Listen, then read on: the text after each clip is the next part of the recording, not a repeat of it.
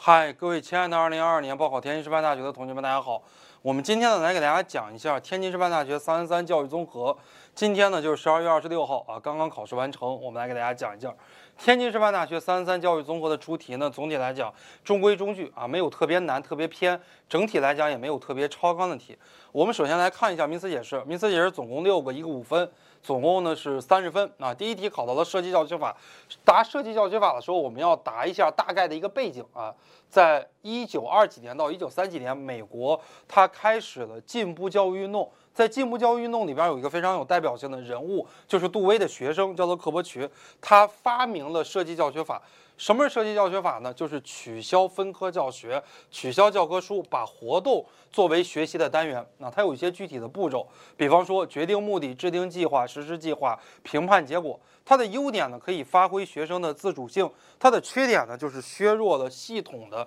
学习科学化知识，会导致学习科学化知识的时候掌握知识不足。第二，形式性评价。根据评价呢，可以分成三类啊，一个是诊断性评价，一个是形式评价，一个还有是叫做终结性评价。诊断性评价就是你入学时候的摸底考试，形成性评价啊，就类似于期中考试，呃，书面的这种测试以及提问等等。终结性评价就相当于我们考研或者是期末考试，就是在教学当中啊，对于学生是否掌握科学文化知识和技能技巧来进行一个测试。第三题，我们说到了骑士教育啊，要谈到欧洲中世纪，是欧洲中世纪的一种贵族教育，同时呢，不是培养封建为封建统治者所服务的，培养忠君敬主的一种武夫教育。骑士教育的内容主要有骑士七技啊，骑马、游泳、投枪、击剑、打猎、吟诗一骑啊这些，这一骑吟诗啊这几个方面。它骑士教育的基本的要求。呃，培养勇猛的精神啊，忠君敬主、爱国的一种精神。实施的阶段啊，小的时候在家庭教育，呃，是由母亲来接受教育的。到后边的话呢，主要是进行武夫方面的教育，是一种典型的武夫教育啊，骑士教育。跟中国一样，嫡长子继承制，继承不了王位的啊，就要保护自己的哥哥。发呃社会性发展啊，社会性发展呢是指个体在与他人交往的社会生活中，逐渐形成适合于自己生活的情景的人格，掌握社会认可的行为的一个方式，叫做社会性发展，也叫社会性的一个过程。其实我们每个人呀，个体身心发展的一个过程，都是我们社会性的一个个人呃过程，要把自己培养成一个社会人啊，这是按照马克思所说的人是一切社会关系的总和。后边呢，教育相对独立性啊，什么样的一个概念呢？就是教育受到社会各个子系统的约束，政治呀、经济呀、文化，但是呢，它又是相对独立的。它为什么相对独立呢？它有自身制的规定性啊，它有历史继承性，它与社会政治经济发展具有不均衡性。这是我们说到的教育啊，是具有相对独立性的，所以我们不能无视教育的相对独立性。我们政治、经济、文化乱去发展，乱给教育强加压力是不行的。先于组织者啊提出来的人呢是奥苏贝尔，是先于学习任务本身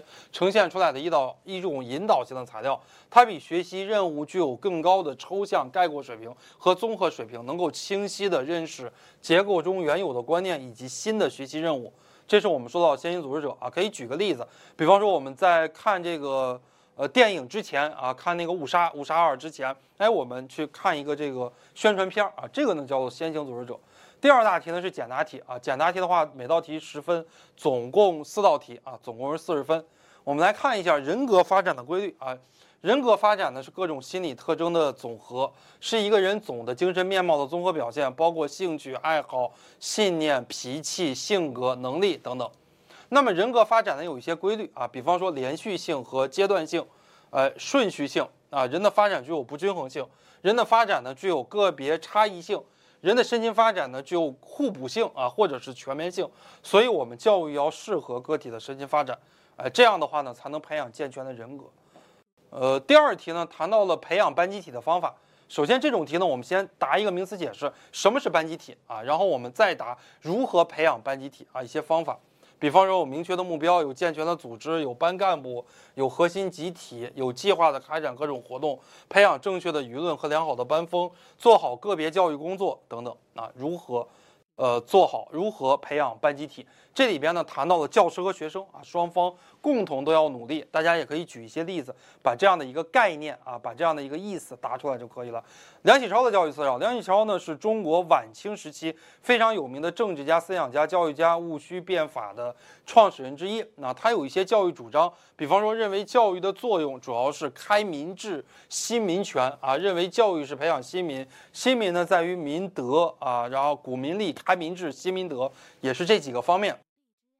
在戊戌变法时期，他有一些教育主张啊，比方说变科举、兴学校啊，进行师范教育。他认为师范教育是群学之基，是所有的教育的基础。他倡导女子教育，女子应该跟男子一样享有同等的教育。于是呢，还开创了国人第一所女子学校，叫做京正女学，改革了儿童教育思想，哎，并且传播了西方现代的思想以及政治理念啊等等。这是我们说到梁启超的教育思想啊，梁启超这些年也是经常考的，呃，教育心理学，教育心理学考到了操作技能啊，操作技能又叫动作技能，是指一系列外部动作以合理的程序来组成的操作活动方式，具有三个特点啊，客观性、外显性，还有展开性。那么动作技能的培养还有一些基本的要求，哎，比方说指导示范啊、练习反馈这三个方面啊，在每一个方面我们需要做哪些事情？这个呢，我们要展开啊来说。比方说，我们可以举个例子，动作技能的形成啊，是举一个什么样的例子？比方说打乒乓球、打羽毛球啊，这些都属于动作技能的训练。第三大题呢是论述题，论述题总共有四个，然后每题二十分啊，总共有八十分。第一道题的话呢，考到了教育学原理的一道题，考到了 德育与发展智力之间的关系啊，道德和发展智力。这道题呢是我们教学过程中需要掌握的几大关系之一。教学过程中有很很多的关系，比方说教师主导，学生主体，呃，发展智力还是这个发展道德啊，这样的一段关系，呃，智力因素、非智力因素的一段关系啊，还有很多直接经验、间接经验的关系，是有好多段关系啊，这是一段关系之一。那么我们说道德的发展跟知识的发展，两者相互促进、相互依存啊，在教学过程中，教师在一定的思想体系和政治立场的指导下，按照一定的教育方针。和培养目标来进行教学工作。那第三点，学生在学习中受到一定思想的支配。第四种，防止单纯的只重视道德的发展，或者是只重视知识发展的片面性啊。这是我们说到在教学的过程中，到底应该发展道德还是发展智力啊？两者是相互发展的，两者是相互统一的，也是啊这种相辅相成的这样的一个关系。呃，这里边呢有有一点类似于形式教学论，还有实质教学论啊，有一点相似。第二大题，论述德育方法中的说服教育法啊，说服教育法是德育方法之一。德育的方法有很多，比方说说服教育法、榜样示范法、情感陶冶法、什么品制度育德法、呃自我评价法等等，有很多的教学德育方法。那德育方法里边有一个叫说服教育法。是指老师通过摆事实、讲道理来引导学生，经过思想情感上的沟通和互动，让他们悟明啊道德的真谛，自觉实践的方法。说服教育法主要包含的，呃，讲理、沟通、报告。讨论和参观以下几个方面，那么有一些基本的要求啊，比方说第一个要求要有针对性，第二呢要有趣味性，第三老师跟学生沟通的过程中要善于抓住时机，第四要互相尊重啊，尤其是老师要尊重学生。呃，说服教育法呢，是我们中小学德育中最常用的一种方法之一。所以呢，大家可以结合一些实际的案例，比方说啊，小明犯了错，然后老师把他叫到办公室，怎么怎么样？你可以自己搞一个情景，因为我们天津师范大学三三教育综合的这个题，一道题有二十分。啊，一道题有二十分，如果大家只答这些的话，最多只能得个十一二分、十三四分，撑死了。你不结合这种实际来答是不行的。但是我们没有给大家结合实际啊，因为我们二十六号考完试，二十六号发，我们要做到全国首发啊，所以没有给大家特别多的一个拓展。但是在整体答题的过程中，还是需要多的拓展的啊。呃，结构主义，结构主义早期的代表人物是皮亚杰啊，后期的代表人物呢是布鲁纳。布鲁纳他主要的思想啊，第一谈到了学科基本结构法。要把学科的基本结构转变为儿童的认知结构。第二点呢，他特别重视儿童的早期教育，因为早期教育儿童的接受能力是比较强的。第三，谈到了发现法，要让儿童主动的去建构。第四啊，呃，在教学的过程中，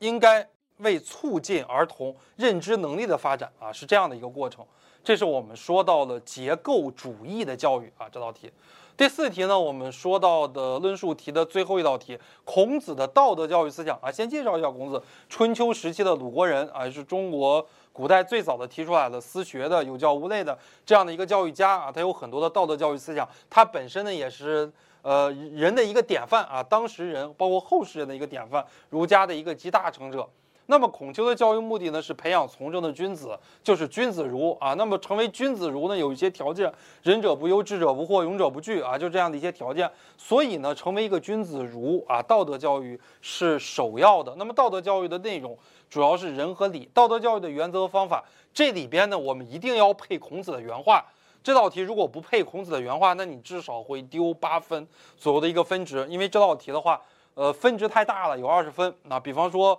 励志。啊，三军可得帅也，匹夫不可得志也，对吧？克己，哎，我们谈到了慎独，啊，就是自己一个人在的时候啊，自己也要严格要求自己，这个呢叫慎独。比方说厉行，对吧？其身正，不令而行；其身不正，虽令不从。中庸啊，不偏不倚啊，就叫中庸。那内省，吾日三省吾身：为人谋而不忠乎？与朋友交而不信乎？传不习乎？改过，对吧？人恒过，然后能改啊。这这孔子的原话啊，要加一些。孔子的道德教育思想，它有一些当代价值，比方说跟我们社会主义核心价值观联系在一起。在新冠肺炎这样的一个疫情下，对吧？我们中国人应该怎么样励志？呃，应该众志成城啊，往这个方面来靠，都是写个两点到三点，应该都是没问题的啊。天津师范大学三三三教育综合，呃，仍然是六个名词解释，四个简答，四个论述这样的一个分布。本章试卷的话呢，整体情况下难度是中等偏上的啊，难度是中等偏上的。考察就是具体的细微的这些知识